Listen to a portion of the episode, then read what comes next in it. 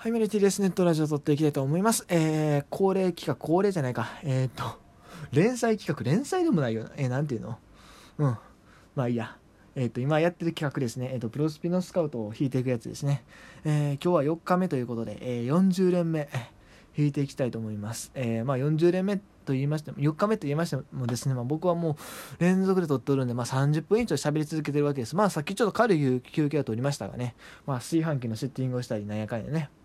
そう。炊飯器じゃあです。炊飯器じゃあわかります？このネタ。あの小田浩平さんっていう元中日の、あのーキャッチャーいるじゃないですか。あの方が、まあ、今愛媛マリンナパイレーツって、まあ、四国のねあの独立リーグで、えーコーチされてるんですけど、まあ、あの方 YouTube されててハゲちゃんっていうやつね。で結構坂本勇人とかあと誰だっけ最近大物来てたんですよね。えーっと誰やっけ？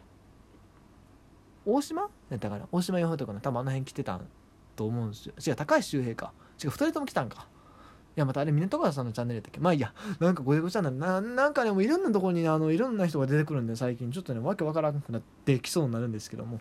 まあねそうその小田小田こそうチェーンウェイも出てた。チェーンね。元中日の。でその小田浩平さんの YouTube で最後に必ず言うのがあのじゃあさよならの多分意味であの炊飯器じゃあっていうのがあるんですよ。あの人めちゃくちゃギャグ好きやから。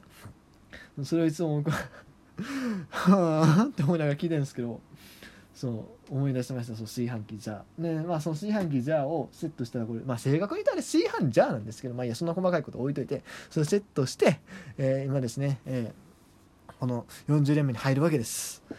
今度こそね S ランクあの確定以外で来てほしいなと思うマジで。確定しか出へんの正直渋い。うん。ここでね、あのもう、あの、イギリス選手が出てほしいとは言わへん。エスなんかもう出てくれたら誰でもええわって話なんで。えー、行きましょう。引いていきましょう。さあどうかな？演出はでもこんな感じあんまりよろしくない。さよならのチャンスね。この時間あたりってほんまかいんって話なんですけど。あんまり良くないな。これ多分 B ランクばっかりから。まあ B ランクばっかりも皆さんに全然関係ない話なんで、ね、僕はトークするだけなんで。では選手でトーク、はい、一人目原口文と阪神タイガース来ました。阪神ね。原口選手。里崎さんがねこの前言ってたんですよ YouTube で。そろそろ早口のコンバートを考えた方がいいんじゃないかっていう。でもね正直それはなかなか厳しいかなって思いますよ。だってねファーストももうあれやん。サンズとかボーアとかマルテとかいっぱいおるやん。ね外国人おるやん。でまあ外国人多分一軍に2人置いとくと思うんですけどまあ誰が来ても守れるわけで。し誰が来ても多分原口より正直打力が上なわけよね。原口って確かに1年目すごい打ってたけどじゃあめちゃくちゃ打ってたかっていうとまあ打率が2割9分ぐらいだっけ？でホームランが10何10本ちょい。中距離ヒッターなんですよね。それでんまああの年だけなんですよしかもそこまで成績良かったのって。なファースト使うかっていうとファーストにしてちょっとやっぱ物足りへん。うんでもどっかレギュラーでは出る価値のある選手なんですよね。難しいなこれ。じゃあ外野かっていうと外野のイメージでもないしサードかっていうとサードはそうやったら大山の方がええやろって話になってくるんで正直もう出番がない。だからほんまやったら僕が GM やったらとりあえず出してもいいぐらいうん本人のためにもね。でもねやっぱりね彼に病気の件があったりそう。しまあファン人気もえげつないほどの高さあるから出せないんよね。ある意味ね今一番辛い状況っすよね。本人のことを考えたら絶対によそのチームに出してあげるのが一番いいんですけどね。うん。まあよそのチームどこやろでもそうどこもねそんなレギュラーで張れるかっていうと微妙やったりするのかな。特にディフェンスが弱いからね。ロッテとかロッテ田村田村うん微妙なんですよね。難しいな。うんまあでも何やかんやねこの原口の存在が梅ちゃんのあの成長を刺激刺激したのは間違いなので彼の存在間違いなくチームにとってプラスではあったあったんですけどね。はい。じゃあ行きましょう。2人目。おエランクウィーラー来ました。ぶっ飛ばせさウィーラー。おいおいおいおい。溢れるパワー。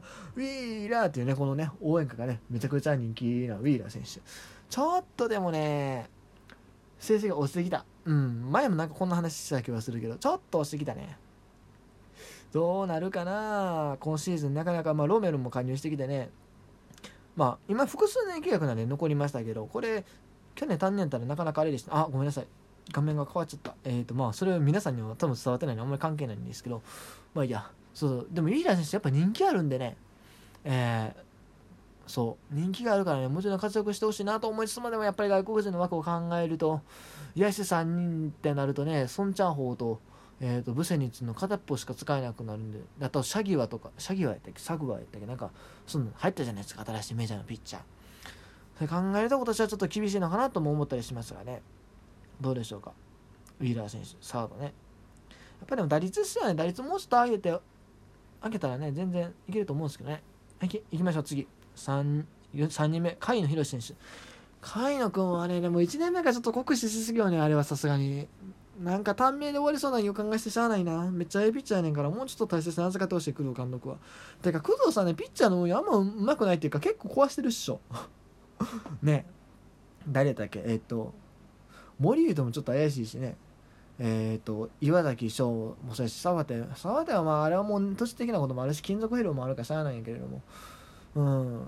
ちょっと見てて心配なんですねあの人の投手運用って、もうちょっとねなんとかならんかなって思ったりもするんですが。でもねこの甲斐野君間違いなくいいピッチャーなんでね。うん。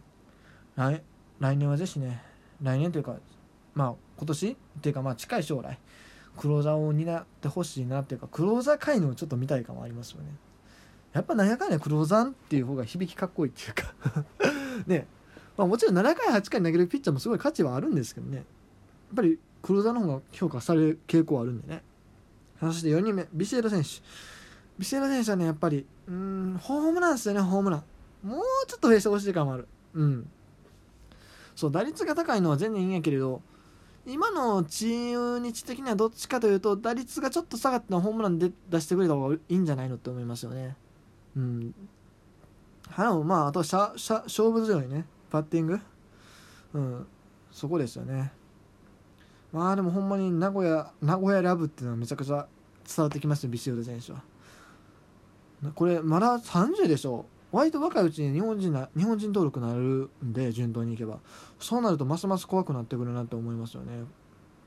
はい行きましょう。5人目。バンデンハーク。リック・バンデンハークですね。オランダ出身のねピッチャーでもともと韓国でやっててそこから日本にやってきてみたいな感じだったと記憶してるんですが。1年目は確かねなかなか出番なかったんですよ。スタン率とか持ってね。ところがまあ途中でスタンと入れ替わ入れ替わりというか、まあ、誰か押した時にたまたま上がってきたらめちゃくちゃ良かったんですね。それでまあスタンよりも1軍登板機会を得るようになったんだから確か。いうピッチャーで。でもちょっとやっぱねあのソフトバンク外国人枠争いが熾烈なんで今年活躍できるかどうかっていうのはねなかなか微妙なところかなと思うんですが。うんなんでソフトバンクってあんなピッチャー当たらへんくなるんやろうね。めちゃくちゃおるはずやのにね。毎年流れ仕方がない。さあ行きましょう。6人目。田代翔太郎。田代翔太郎もねもともと西武でねやってた選手で、えー、クビになってヤクルトに拾われてっていう感じで。うん。まああんまり印象は 正直ないんですけども。でも去年結構出てましたよね。なんやかんで出場機会を取ったのはすごいなと。ヤクルトの外野陣ね結構いい選手いっぱいいるのにまあその中でねよくあんなに出れたなっていうふうに思いますよ、まあ、今年はね、まあ、塩見とか中山翔太っていうあたりがいうレギュラーを目指してレギュラーをそのなんだ期待されて奇跡を寄与されるようになってくると思うんで田代のポジションは結構なかなか厳しいのかなとも思ったりしますがね。まあでも守備固めの枠になるのかな彼はだからそしたらまたちょっと別なのかなとも思ったりしますが。いきましょう。7人目。西川春樹。これはもうさっきも出たんでね。カットですね。申し訳ない。8人目。森原浩平。森原もさっき出たっすね。えー、このお話はカットということで。9人目青木典親。青木はねなヒットメーカーっすよね。てかあのアストロズにおったん。やあれどうなん？いや別に日本で出場停止にしろとまで言わへんけど。ちょっと本人の口からそれがどうだったのか聞きたい感はあるけどでも絶対言わへんよな。うん。まあちょっと複雑なところがありましたがね。はい。まあでもねこの青木選手自身は全然日本でそのそんな再盗みとかしなくてもやっていくだけの実力があるすごい選手なんでね。今年もなんやかんやでやるんじゃないですか？今年でもレフトなのかな？ポジションは。分かんないですけど。まああれか。もう一人のそのだから若手の外野で誰が入ってくるかしらにやかにによると思うんですけど。塩見とか山崎幸太郎だと多分センターに彼らをはめて青木選手をレフトに回す形になるのかな。さすがにちょっとね年々守備範囲が狭まってるらしいんで。うん。でもあれはそう坂口選手もいるんでねグッチ。彼もねまあ去年怪我があっただけでねあの普通にまだまだやれる年だと思うんでね。グッチね。パ・リーグの時は首位打者も取ってましたからね。あれをね放出したオリックスはねセンターで苦労してへんのやろなって。言いたくなりますよねほんまに。オリックスから出た選手割と活躍しますよねほんま。さあ行きましょう。運命の12名はおそらくね A ランクの選手だと思うんですが、まあ、限界突破できる選手が出てきたらええなという感じで。さあ誰や若林明宏。うーん。交流戦首位打者を取ってね、えー今年もレギュラー獲得が期待される選手ではありますがなかなかしんどいと。ほんまに今年がラストチャンスだと思うんですよ、巨人のそのセカンドラスト選手っていうのは。っていうのはやっぱりまあ来年おそらくほぼほぼ確実に山田テストを獲得すると思う。山田選手わざわざ3年契約結んだしであの人はねあの合コンしたいから東京から出たくないはずなんですよね ひどい。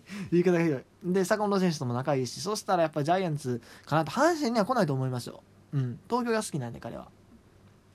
でもなヤクルトから出てってほしくないよな山田テストは。と思いつつも。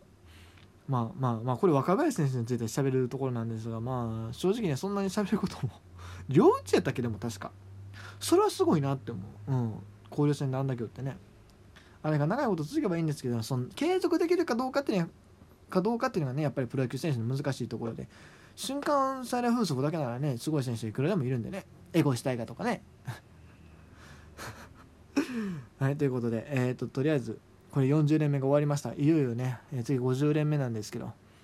あなたの推しの選手は出てますか？ねえまあその選手って僕が喋れるかどうか分かりませんがほんまに若林選手みたいに雑なトークになる可能性もあるんですけどね。